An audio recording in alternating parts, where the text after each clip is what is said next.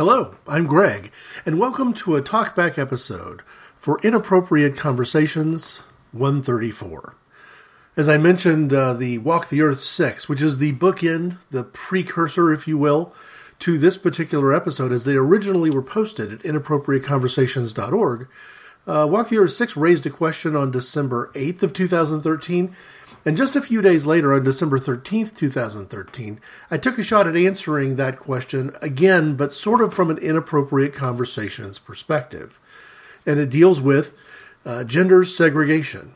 One was talking about whether gender should be any sort of a rule breaker or a role identifier for participation in worship. That's kind of the focus of Walk the Earth. But for this one, I chose instead to look at it slightly more broadly.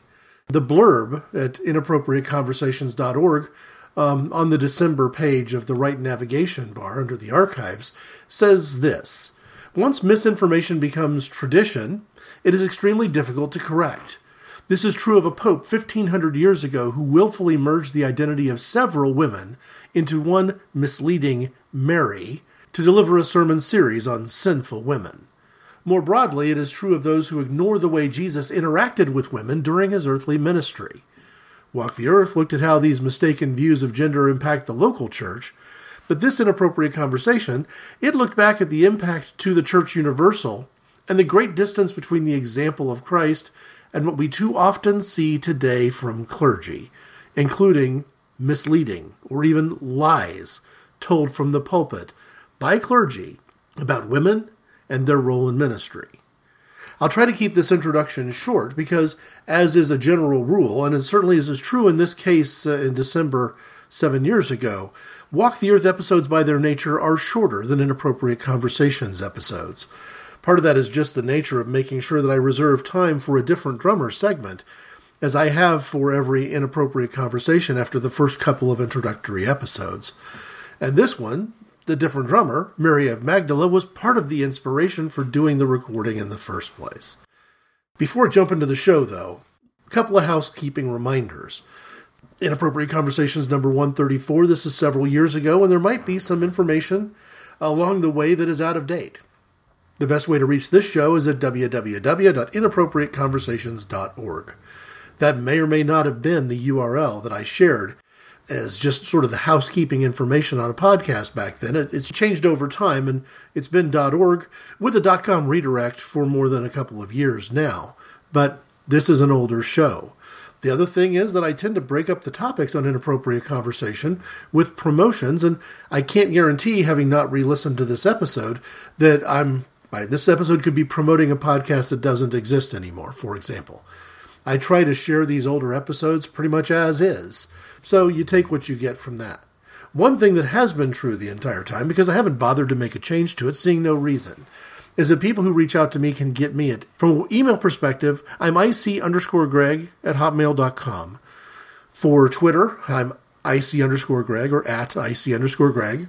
There's a Facebook page for both Inappropriate Conversations and also Walk the Earth, separately and independently, on Facebook. On SoundCloud, I have stopped and need to pick back up to the process of posting some clips from older shows so that every previous show, starting with the oldest, has an audio hint of what the episode is about. For me on SoundCloud, I'm also IC_Greg. You can find Inappropriate Conversations now on Spotify. That is part of the reason for a focus this year on talkback episodes, trying to bring forward shows that are older than the beginning point for Spotify podcasts of the Inappropriate Conversations and Walk the Earth shows. I also can be found on Stitcher or, frankly, anywhere else that you typically would catch podcasts. Thanks for listening.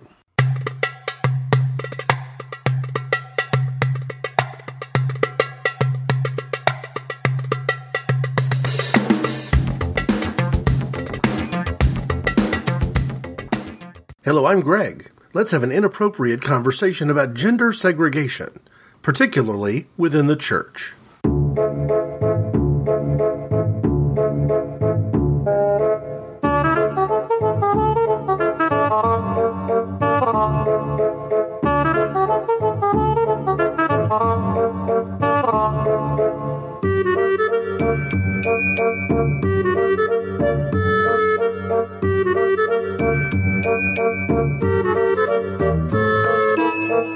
As I mentioned on the most recent episode of Walk the Earth, I'm going to do something for the first time here, in terms of bringing the topic from Walk the Earth together and lining it up side by side with the next Inappropriate Conversations. So far, these two shows have been independent and distinct, one looking particularly at what happens when a family changes churches for reasons that might be described as theological, certainly for reasons that reflect an issue within the church itself and not just some matter of convenience, like a relocation or trying to find a church with a better geographic location to a home or something of that nature. With the church that we recently left, we had actually moved from one part of town to the other and kept our location to this church in mind so that even in the process of changing homes, we were still close enough to go. We were loyal members. But something happened, and that something forced a change, and the Walk the Earth podcast is all about that change. And as we've looked around at other churches, we've noticed some things that you might not think about if you stayed with one congregation for an extended period of time, as my family did. Things in this case about how other denominations and other congregations interact with people on the basis of their gender.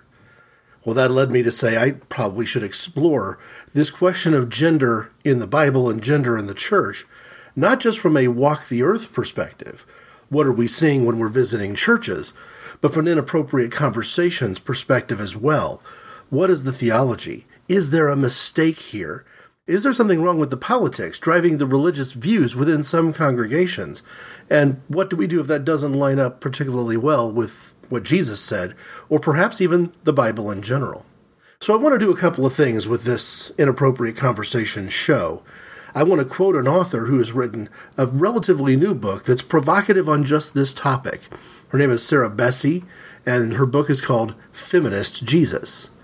I also want to take a look at a few passages of Scripture and help us understand kind of what was the perspective of Jesus when it comes to the relationship of gender, and how have we maybe, just maybe, misinterpreted the understandings of Peter and Paul. And then in the course of sharing that, perhaps we'll see how it goes, sharing it from the perspective of my own witness. I also want to share a song that I'll probably put at the very end of the episode, so don't be surprised if a clip or two of music appears along the way, because music is one of the ways that I connect really directly with things that touch my heart. And this is one of these things that touch my heart. In previous Inappropriate Conversations, I've talked about my friendships with women, my relationships with women, and how important and informing those have been. In a lot of ways, my understanding of my relationship with the Holy Spirit has everything to do with a few, maybe just 2 or 3 female friends that I've met along the way. So this isn't just an intellectual exercise for me. This is something that I take very seriously, and that my feelings about it run pretty passionately as well. First, though, you can listen to Inappropriate Conversations on Stitcher. Stitcher.com is the place where you can find shows like Inappropriate Conversations and Walk the Earth together on the same feed. But there are many other shows that I listen to that I find through the Stitcher app that I've downloaded onto my iPhone. There also is a corresponding app available for Android, and it's an excellent way to listen to podcasts, news, and other things on the go. www.stitcher.com. Going a couple of episodes back in Inappropriate Conversations is really more than a month now. During this busy holiday time of year, it's sometimes a little bit hard to maintain the pace that I plan for releasing podcasts out onto the feed. Christianity 301, for me, a fairly deep dive into the theology that I draw from the New Testament. And among the key figures we find there, and one of the ones that I focused on in that episode, was Peter. Peter, Cephas, the Rock, whatever you might want to call him, one of the key disciples and apostles of Jesus Christ.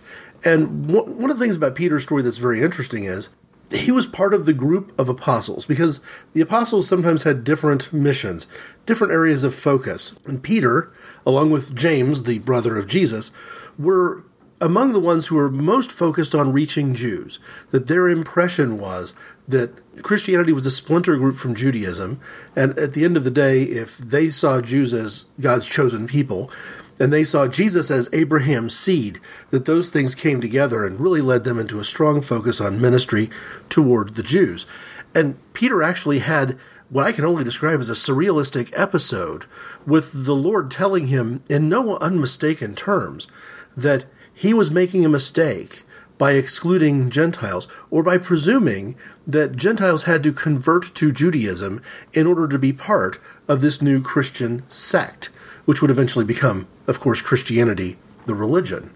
And among the things described there, and I won't repeat myself from the Inappropriate Conversation show, Christianity 301, but what he learned there was that God was not going to require the new people who were going to hear this new message, this good news. He wasn't going to require them to become Jewish in order to become Christian, meaning that the Holy Spirit was leading Peter and leading him rather forcefully to the conclusion that he was going to have to give up the cultural norms and indeed the laws that he had grown up following. That it wasn't just that the dietary laws were going away. That might have been the example in the hallucination. But when Peter then visited the home of Cornelius and saw the Holy Spirit coming upon Cornelius and his friends and family in baptism, Peter took that quite rightly as a sign that the law had disappeared, meaning that all of the rules of patriarchy that had followed through Judaism into the beginning of Christianity as a religion pretty much were not relevant anymore. You see this a little bit in Paul as well. I'll get to him at the end. But first, I want to quote a few passages from Sarah Bessey's book, Feminist Jesus. And I'm actually going to start with the words of Rachel Held Evans in the introduction, because I think it paints a very clear story of what I think some women in the church, especially women who feel called to ministry, are experiencing. It's not a pretty picture. Frankly, it's something that we should be ashamed of. Here's what Evans writes in the foreword. I listen as these stories emerge around many shared tables, with dinner rolls and wine between us, the butter softening, the candles dripping, as we talk into the night. A young seminarian shares the disappointment of speaking to an empty room the day she gave her first sermon in preaching class, and none of her male classmates showed up. A pastor recounts the time she approached a lectern at a conference, only to see a man in the second row turn his chair around so he wouldn't have to face her. A funny, animated girl describes relief she felt when she and her husband of 10 years realized they could function as a team of equal partners, instead of imposing ill-fitting, hierarchical gender roles onto their relationship. A young mother quietly recounts the sexual abuse she suffered in the name of, quote, biblical submission, unquote. Among other things, the last example Evans uses reminds me of one of the very earliest Inappropriate Conversations, talking about companionship marriage, that David Mace, a leading evangelical Christian, and his wife taught for many years, that companionship marriage is a better answer than this concept of hierarchical marriage. And he demonstrated it by putting his words into action, quite literally. Now, quoting Bessie's text, one of the first things that she does in this book that I think is very inviting is that she offers to kind of set down the weapons, starts it off with a kind of a statement of detente. And here, I'll just let her speak to it, because I think she says it quite well. Both sides can treat the Bible like a weapon.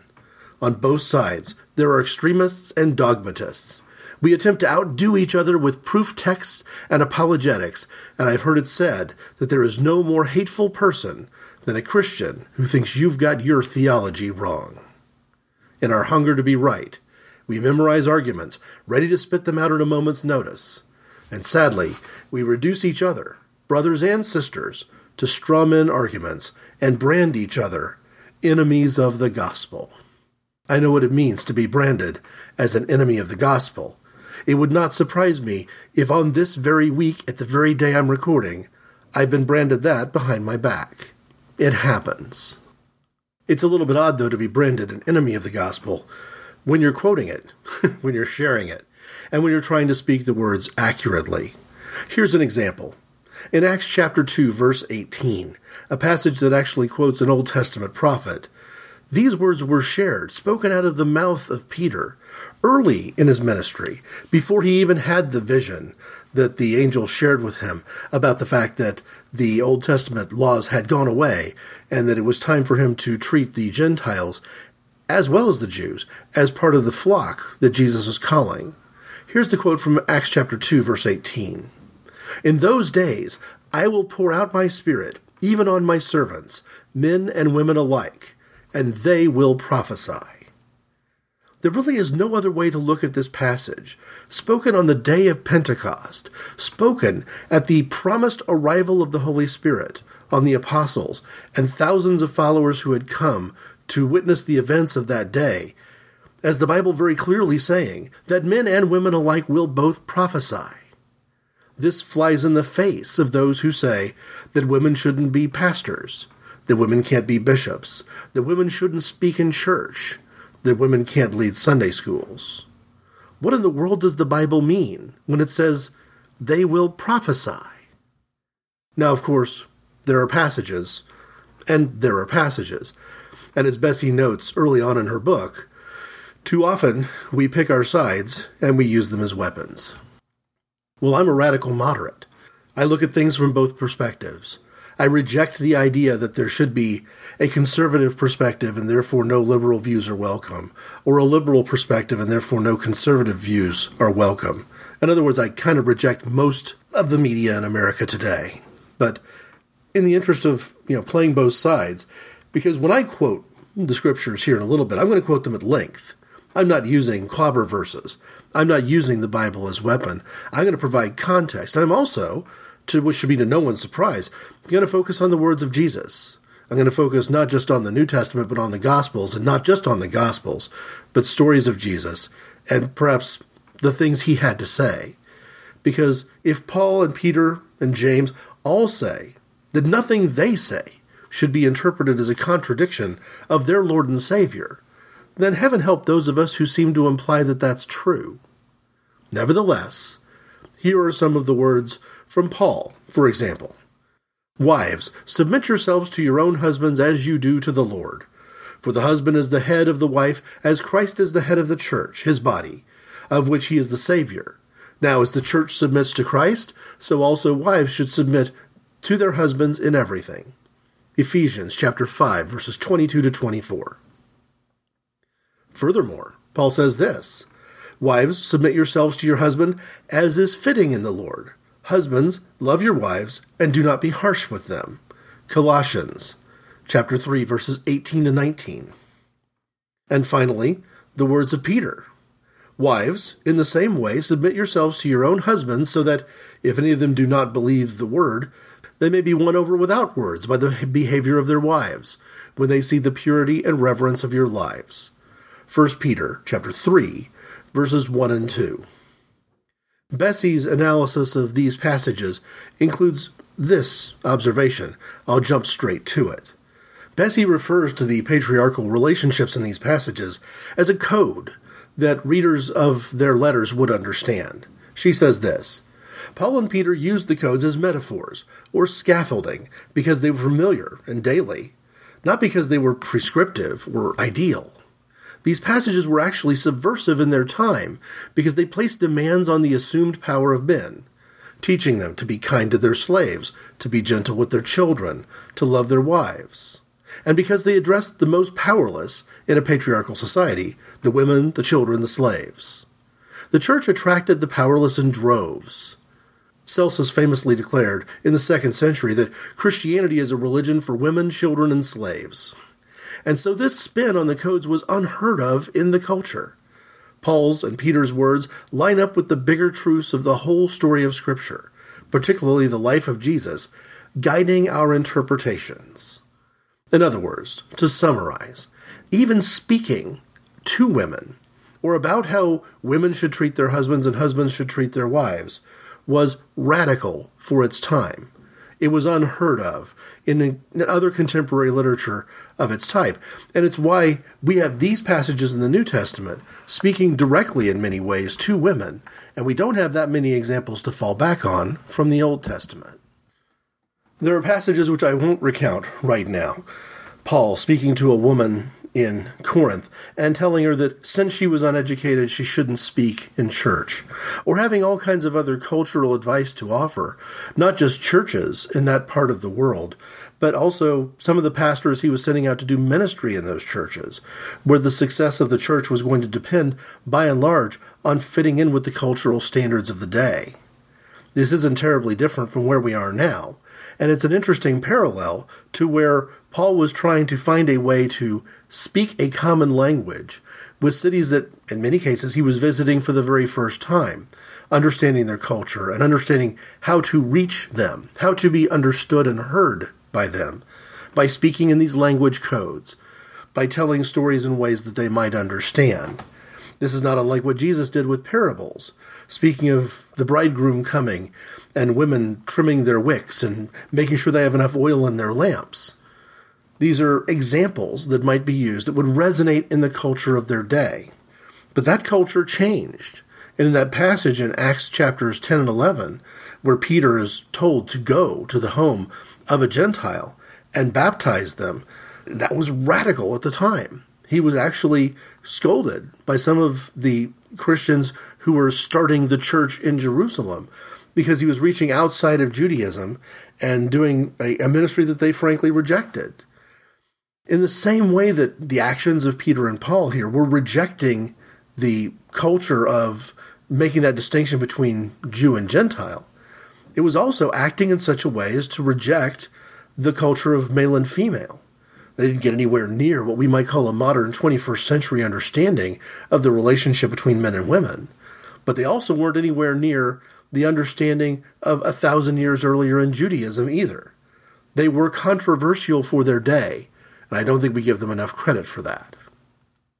I've mentioned on Inappropriate Conversations, also on a guest appearance on the Tech Support Rich show on simplysyndicated.com, that Paul really cuts to the heart of some of the arguments about what should we be doing with the cultural standards we've been given in the Old Testament, in the book of Galatians. Galatians chapter 3, beginning with verse 26, says this, "It is through faith that all of you are God's sons in union with Christ Jesus. You were baptized into union with Christ, and now you are clothed, so to speak, with the life of Christ himself." So there is no difference between Jews and Gentiles, between slaves and free men, between men and women. You are all one in union with Christ Jesus. If you belong to Christ, then you are the descendants of Abraham and receive what God has promised.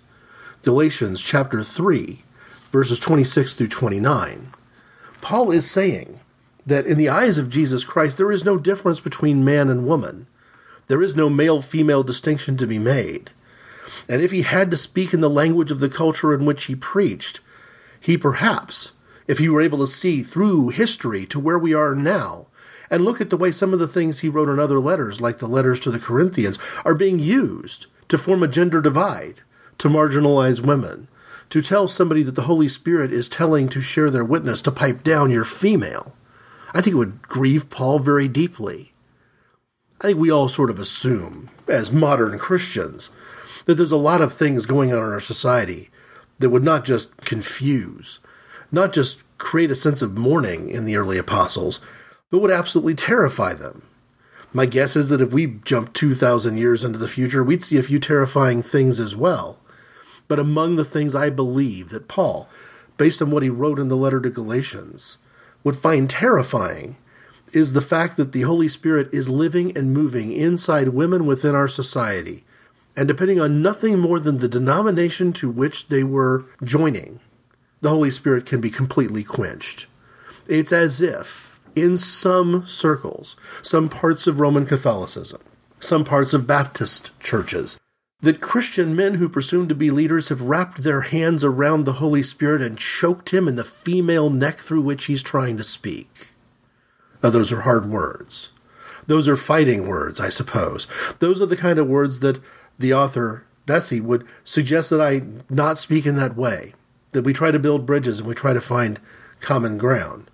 But I think the first thing is I can't turn a cheek if I don't have it. So in the interest of turning the other cheek eventually, I think it first becomes necessary for me to answer a question, and I want to use this Inappropriate Conversation show to do it. What did Jesus think about the role of women in the church? I'm going to share a little bit from Scripture, share my feelings about that Scripture, maybe even a clip of music, and even when we get to the different drummer segment, I'll even answer the question further. What was the role of women in the ministry that Jesus was doing with the church? Let me start with a woman who doesn't really have a name. She doesn't have a name for a couple of reasons. First, she's a sinful woman. She's a woman that Jesus' disciples were frankly aghast that he was even talking to at all, much less sharing thoughts about his ministry and his purpose and his divinity with her. And the other problem was that she was from Samaria. She was a Samaritan woman. Now, the thing to understand about Jews and Samaritans, and it's important to understand this up front, it's also important to understand it in the parable of the Good Samaritan, because at one point, the bulk of the Jewish nation was captured in conquest and hauled off to exile. And some of the ones who were left behind, some of the people who didn't get taken into captivity, survived primarily by intermarrying and intermingling their culture with people that the Jewish people had always believed were their enemies. And when the Jews were eventually returned to their promised land from a very lengthy time of exile, you ended up with a generation of intermarried people born through these unions.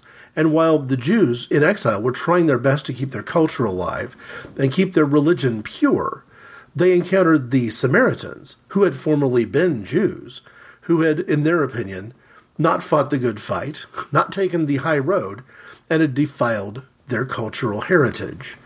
This made Jews and Samaritans enemies of one another, and even the idea of passing through Samaria on the way to anywhere else in ancient Israel would have been perceived as a very risky move, a very suspect decision.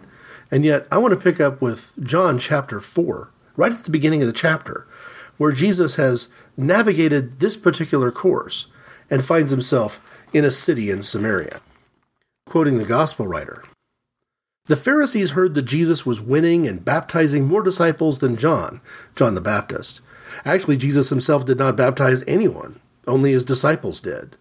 So when Jesus heard what was being said, he left Judea and went back to Galilee, and on his way he had to go through Samaria.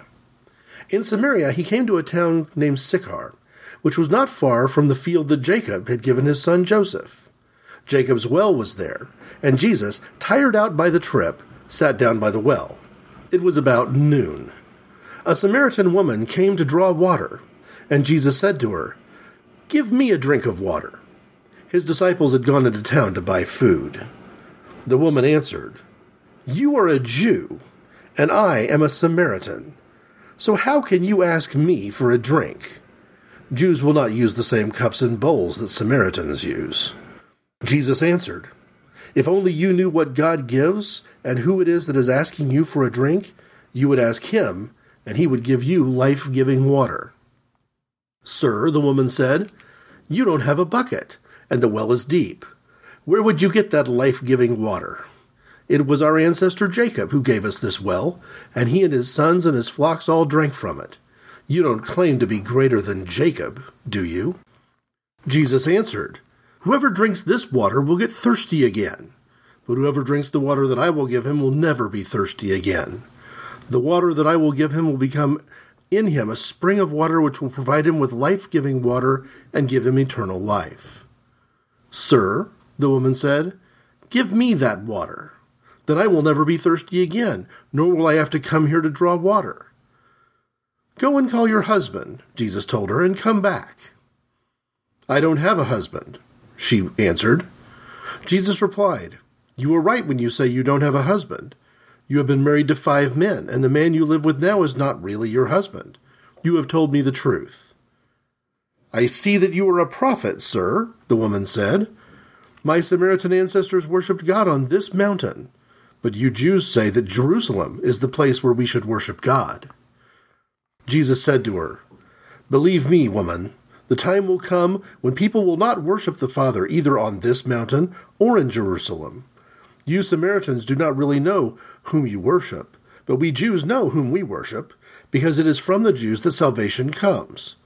But the time is coming, and is already here, when by the power of God's Spirit people will worship the Father as he really is, offering him the true worship that he wants. God is Spirit, and only by the power of his Spirit can people worship him as he really is.' The woman told him, 'I know that the Messiah will come, and when he comes he will tell us everything.' Jesus answered, 'I am he. I who am talking with you. At that moment, Jesus' disciples returned, and they were greatly surprised to find him talking with a woman. But none of them said to her, "What do you want?" or asked him, "Why are you talking with her?"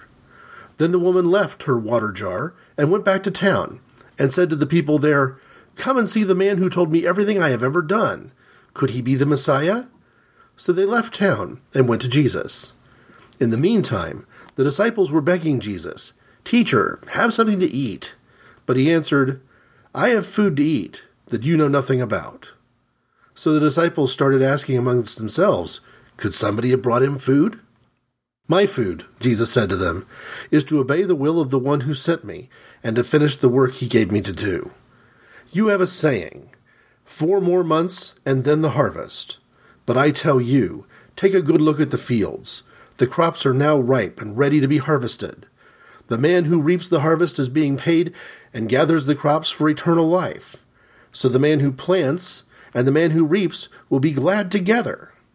For the saying is true, 1 man plants, another man reaps. I have sent you to reap a harvest in a field where you did not work. Others work there, and you profit from their work." Many of the Samaritans in that town believed in Jesus because the woman had said, "He told me everything I have ever done." So when the Samaritans came to him, they begged him to stay with them, and Jesus stayed there for 2 days.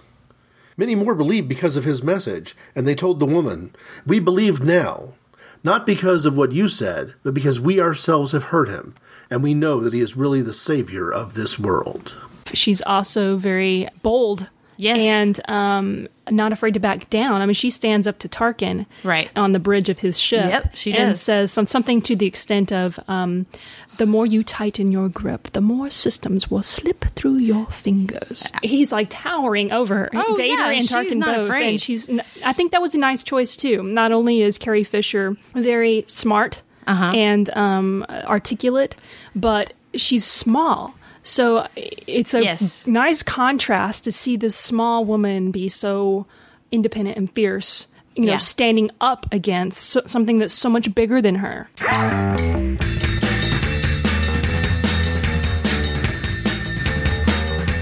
I'm Jen. And I'm Angela. And when you're not listening to this glorious podcast, we would love to have you listen to ours, The Anomaly Podcast. That's ANOMALY podcast.com.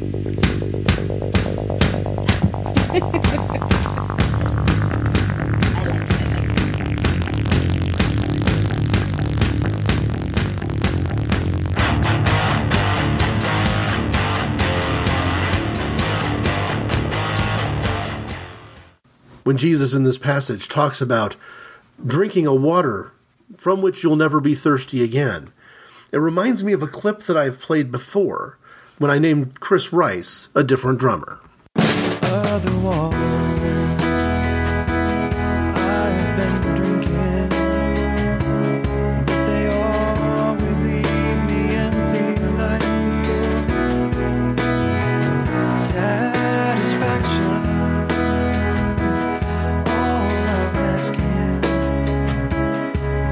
Really be this thirsty if there were something more. And I heard about a river from someone who's been, and they tell me once you reach it, you'll never thirst again. At the end of this inappropriate conversation, after the theme music, I'm going to include a song written and performed by a friend of the family. Connie Smith, and her song Because You Were Love, has at least one verse focusing specifically on this passage that I shared from John's Gospel, chapter 4, verses 1 through 42. Note here that if you are someone who believes in your heart that the church has always taught, and therefore the church is never wrong, that women shouldn't be preaching in church, help explain to me what is described here in John chapter 4. First, Jesus shared his mission, perhaps more directly than he ever had before with anyone else, with a woman.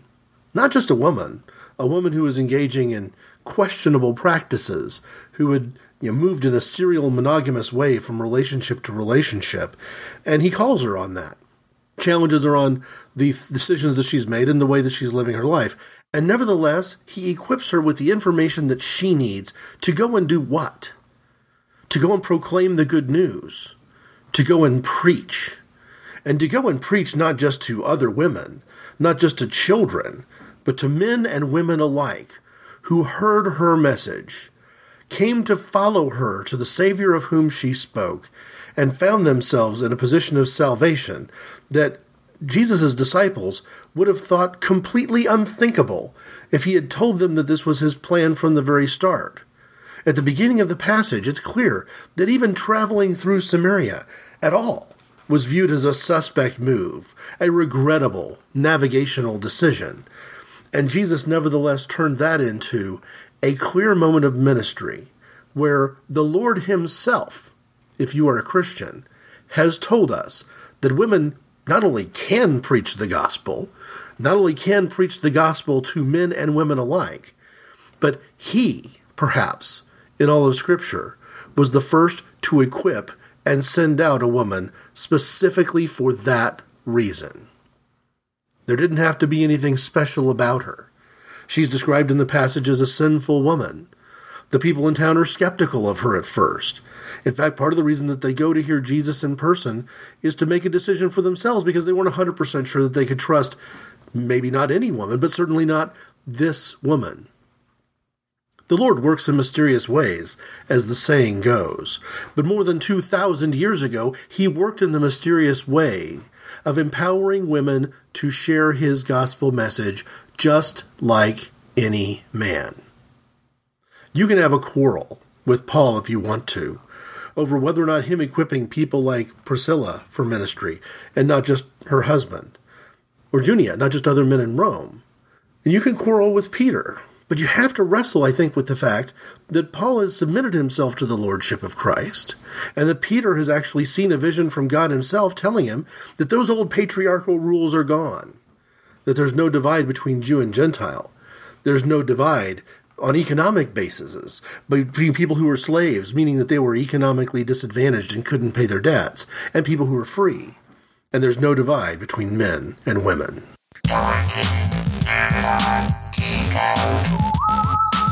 Nerd Hurdles, where every week, Jacob and Mandy will help you navigate the labyrinth of nerddom. Don't be afraid. But you will be. No, you won't. You will be.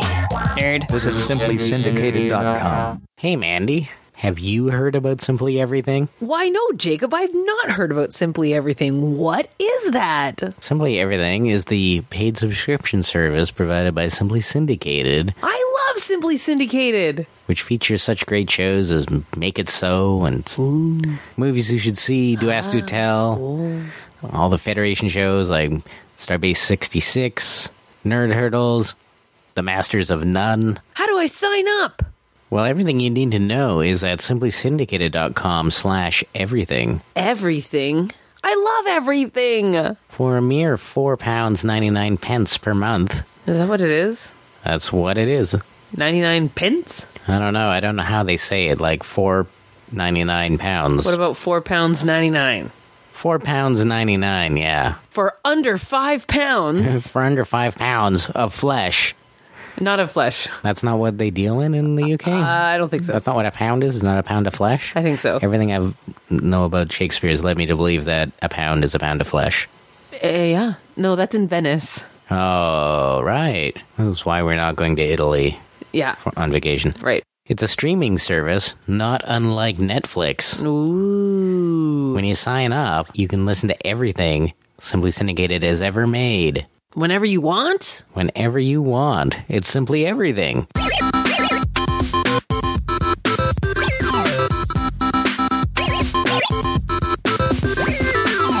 Nerd Hurdles.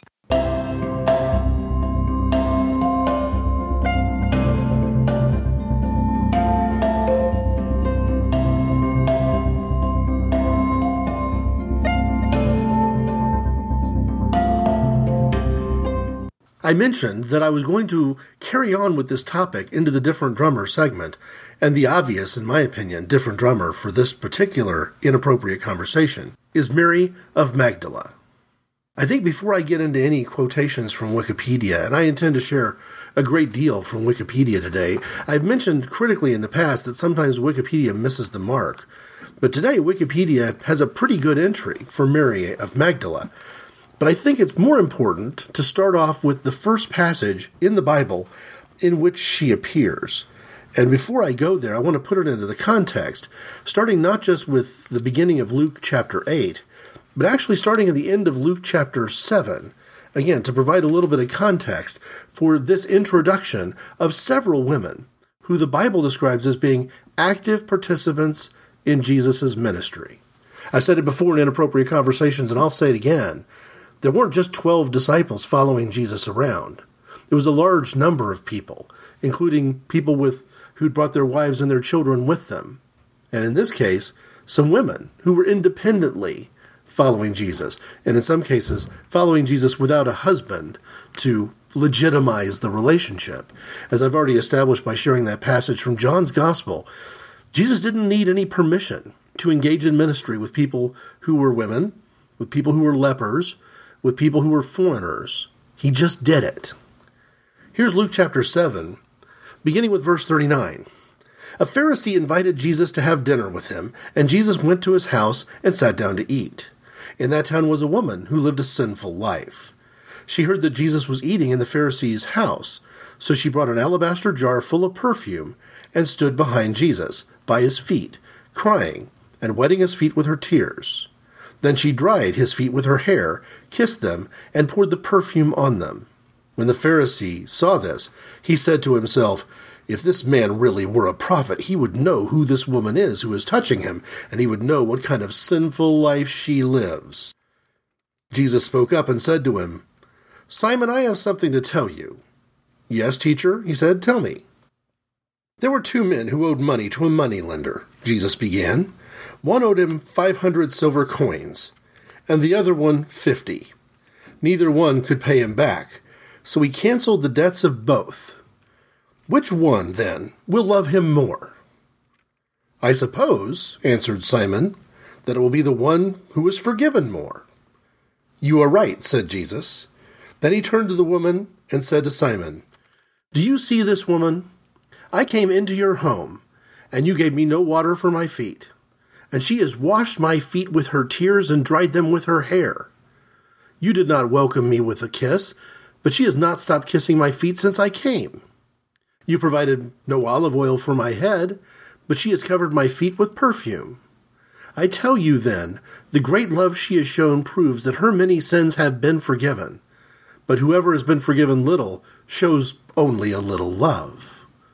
Then Jesus said to the woman, "Your sins are forgiven."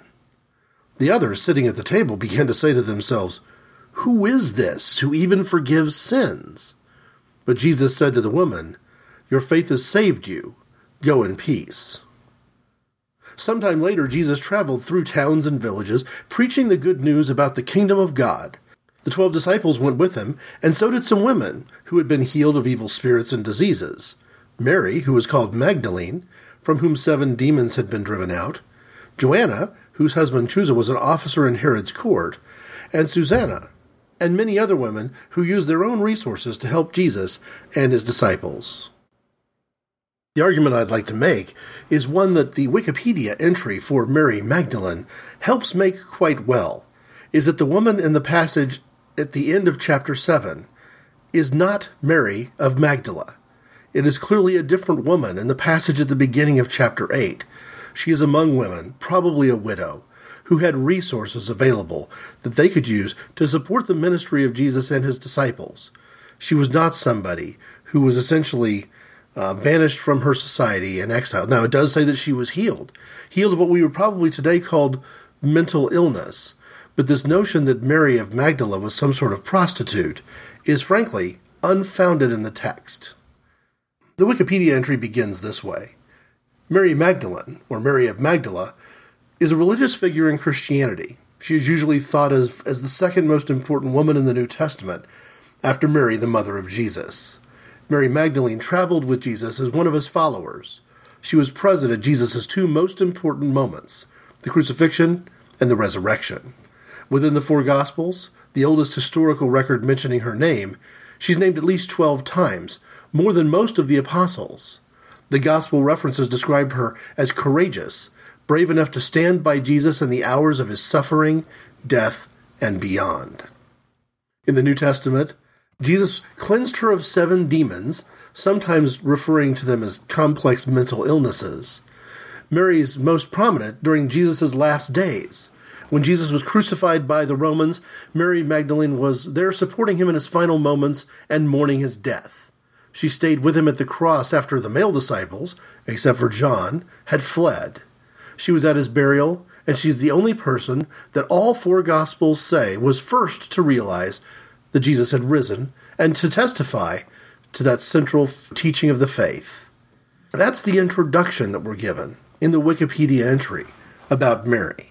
I'm much more interested, though, in the section called The Identity of Marys in the New Testament, because what we're going to find is that at some point in history, whether in an intentional, conspiratorial way, or whether as a happy accident of ignorance or laziness, this particular Mary, the one from Magdala, was merged into other figures of the Bible named Mary, and somewhere along the way, her reputation was tarnished as a result. Again, picking up with the Wikipedia entry. Mary was a very common name in New Testament times, held by a number of women in the canonical Gospels. The reception history of Mary Magdalene has been greatly affected by different interpretations as to which Bible references actually refer to her, beyond those where she is identified by the name Magdalene. Historically, the Greek Orthodox Church Fathers as a whole distinguished among what they believe were 3 Marys. My guess is there's at least 3, maybe more. The Virgin Mary, Mother of Christ, is one, Saint Mary Magdalene is another, and Mary of Bethany, the sister of Martha and Lazarus, is yet another. In addition, there was Mary, the mother of James, and Mary Salome. In the four Gospels, Mary Magdalene is nearly always distinguished from other women named Mary by adding Magdalene to her name. Traditionally, this has been interpreted to mean that she was from Magdala, a town thought to have been on the western shore of the Sea of Galilee. Let me jump forward in the article to where things went wrong, and the notion of a composite Magdalene of the Middle Ages. Again, quoting, "It is almost universally agreed that the characterizations of Mary by the Western Church as a repentant prostitute and loose woman are unfounded, arising from conflating or merging her identity with the unnamed sinner who anoints Jesus' feet in Luke 7, verses 36 to 50. Luke describes her as a sinner, but in the same account by John, this act is attributed to Mary of Bethany, a virtuous female disciple, who has an earlier reference in John as establishing her as the sister of Martha and Lazarus. The figure of Mary Magdalene, the anointing sinner of Luke, and Mary of Bethany were long regarded as the same person. Though Mary Magdalene is named in each of the four Gospels in the New Testament, none of the other clear references to her indicate that she was a prostitute or notable for a sinful way of life, nor link her with Mary of Bethany. Modern scholarship has restored the understanding of Mary of Magdala as an important early Christian leader. I would say that modern scholarship has distinguished her from all the other Marys. There's something extremely naive about the idea that because you're named Mary, you must be the same person. The Catholic Church stopped before it made the one mistake of conflating Mary of Magdala and Mary of Bethany, and unnamed sinful women anointing Jesus' feet, with Mary the Mother of Christ. But that's because in the Catholic Church, Mary the Mother of Christ is held on a pedestal so high that you couldn't push Magdala up to it if you tried. Quoting Wikipedia again, "The notion of Mary Magdalene being a repentant sinner can be traced at least as far back as Ephraim the Syrian from the 4th century and became the norm in the Western Church after the homily of Pope Gregory I, a.k.a. Gregory the Great, in about 591. It is Pope Gregory, in this speech, who uses Mary as a composite figure, conflating her with other gospel references and using her to represent the 7 capital sins, now not only being condemned for the lust of the unnamed woman, the AKA prostitute, but also being condemned for sins like pride and covetousness as well. This from a figure that many people in the Roman Catholic Church believe is incapable of making scriptural or doctrinal error, clearly made a scriptural and doctrinal error here. Now, interestingly, when you're talking about the 6th century, it is quite possible that a pope could not have conceived of doing anything with relation to the reputation of a woman as being worthy of being called out as being in doctrinal error.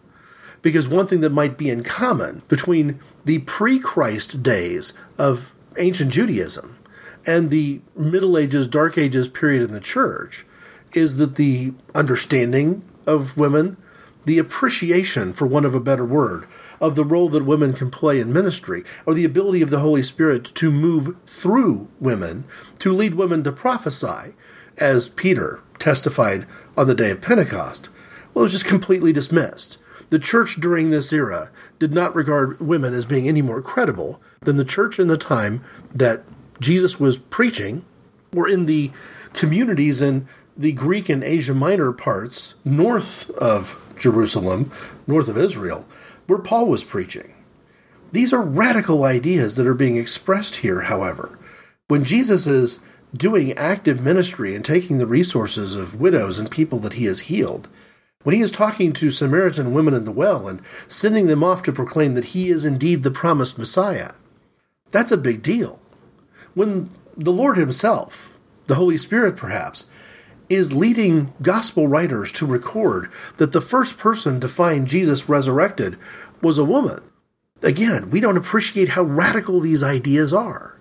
Mary of Magdala, at the time that she lived, would have had no more credibility in a court of law, in fact, far less credibility in a court of law, than a multiple-time convicted drug dealer testifying on whether or not somebody had laundered money.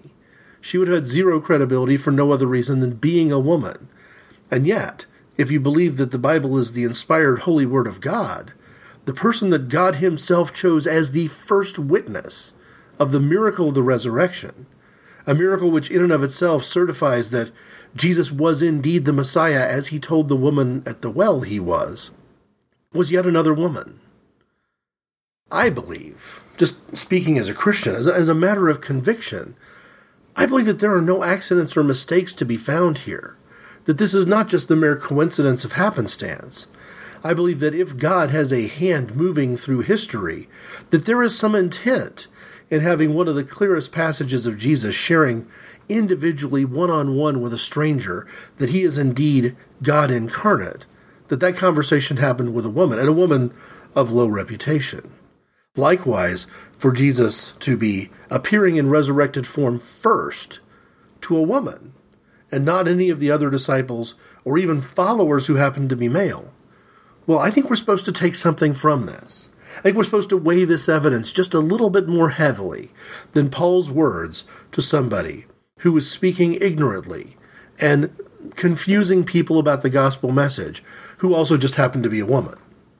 And I think Paul would have referred to her in one way or another in the vernacular of his day as a loudmouthed man if he'd happened to be male. And you can't convince me that the church as we know it today, and the church for the last 1,500 years, would have suggested that no man was allowed to be pope and no man was allowed to be priest because Paul rebuked a loudmouthed man from Corinth 2,000 years ago. Would we? Before Mary is formally introduced to us in the 8th chapter of Luke, for the very first time in the Bible, there's a reference to a woman who's described as being sinful, and who Jesus, after praising her for her faith, sends her to go away. Literally, 2 verses later, we're talking about Mary of Magdala, who was following Jesus and had been following Jesus. There's nothing in the context of this passage, again, separated by a mere verse and a half, that tells us that it's possible that those are the same woman. It seems incredibly unlikely that Luke wouldn't connect the dots in a pronoun antecedent situation that is literally that grammatically close to each other, if he had any expectation that this might be the same woman. If we jump from Mary of Magdala to one other Mary, just for a moment, and look at that particular passage, I think it's going to reveal something pretty important to us about Jesus' attitude about whether or not he wanted women in the kitchen, doing housework, or at his feet, listening to his message. But before I get to that, and close this perspective on whether there's anything appropriate about gender segregation in the church, let me end the sort of segment on Mary of Magdala by herself, in the sense of saying that this is somebody who was faithful to Jesus to the end, and faithful in the same way that a leper being healed might be faithful. But we can't take for granted that there's a cause and effect relationship there. Because throughout the passages in the Bible detailing healings and miraculous touches of Jesus, there are always instances where more than one person was healed from an ailment, and some came back to express their gratitude, and some didn't. And in this case, I'm quite certain that there are biblical passages or unrecorded passages in the ministry of Jesus where he healed women who did not then turn around and join him and his followers and spend their time and their resources, literally spend their prayers and their presence and their gifts and their service doing ministry with the other disciples in a faithful way, in a steadfast way, all the way to the end, not just to the point of death, not just to the point of burial, but beyond. Among all the people who've appeared in the Bible, Mary of Magdala holds that special place.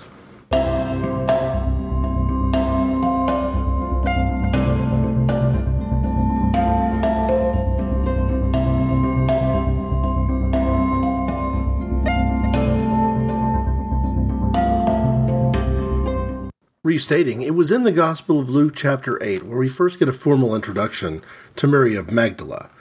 A couple chapters later, though, Luke chapter 10, verses 38 to 42, we get this passage about a completely different Mary, a Mary who lives in Bethany, with a sister Martha and a brother Lazarus. As Jesus and his disciples went on their way, he came to a village where a woman named Martha welcomed him into her home. She had a sister named Mary, who sat down at the feet of the Lord and listened to his teaching.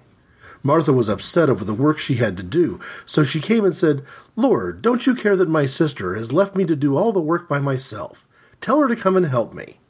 The Lord answered her, "Martha, Martha, you are worried and troubled over so many things, but just one is needed.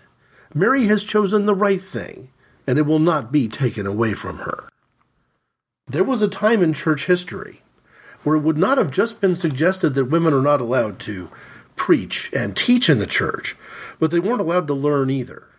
It is hard to conceive of how that could be interpreted through the ministry or even the words of Jesus, who in this example specifically says he wants the woman in this house who is listening to him not to stop, because women have no place listening to these theological things, that there's no reason Jesus would believe that Mary could have a testimony to make to others based on what she's hearing from Jesus. Quite the opposite.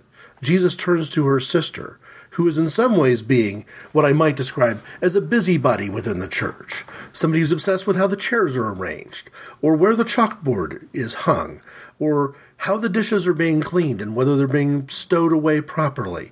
Jesus turns to that person, the church lady, to make a reference to Saturday Night Live, and tells her that her place should be where her sister's is. He tells Martha that he's not going to tell her sister Mary to stop listening to the gospel message and start cleaning up around the house. He does exactly the opposite. He tells Martha she's made the wrong choice, and she would be much better served listening to what Jesus has to say. I believe that, like the woman at the well, the Samaritan woman in John's Gospel, Jesus wanted this particular Mary to hear every word that he had to say, because one day she was going to be expected to turn around and share it. On the Walk the Earth podcast, I'm talking about the questions that I'm encountering as I visit churches that are strange to me, denominations that I've never really attended much before, and I'm taking in the differences that I'm seeing. One of the differences that I've encountered a little bit is the role of women in the church, even in the year 2013, is not consistent from place to place. It's not impossible to find churches where women are not expected or even allowed to have an active role to play in worship. This surprises me when I encounter it. The notion that a woman shouldn't be allowed to teach Sunday school, for example, because it doesn't have a single thing to do with the consistent actions, let alone words, of Jesus in the gospel. So as I walk the earth, it's one of the things I'm looking for. It's a litmus test. I will not be joining a church that has this sort of gender divide. It simply will not happen. From an inappropriate conversations perspective, it will not happen because that teaching is so clearly and obviously theologically unsound. I may have, female authors who I've invested my time in and reading and paying close attention to, who would tell me to stop right here, to not say another word, because the next word I might say about it could be harsh, could be destructive, could be taking the passages of the Bible that I've shared and hold pretty dear to my heart, using them as a weapon, instead of using them as the good news they were intended to be. So I'll take those words to heart, and I'll stop here. If you'd like to put some dialogue into this conversation yourself, I can be reached at ic_greg@hotmail.com. I also have a presence on Facebook, with pages both for Inappropriate Conversations and for Walk the Earth. On Twitter, I am at IC_Greg. And the show notes for each one of the episodes of Inappropriate Conversations and Walk the Earth appear at www.inappropriateconversations.org. Comments are enabled there. Thanks for listening.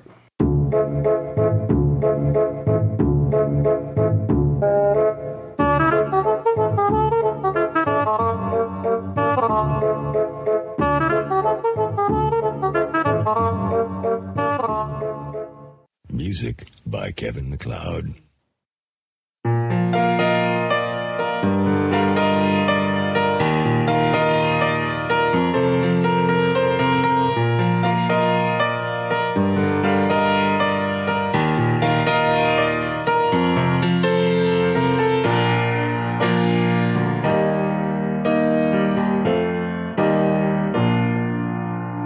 There was a woman at the well.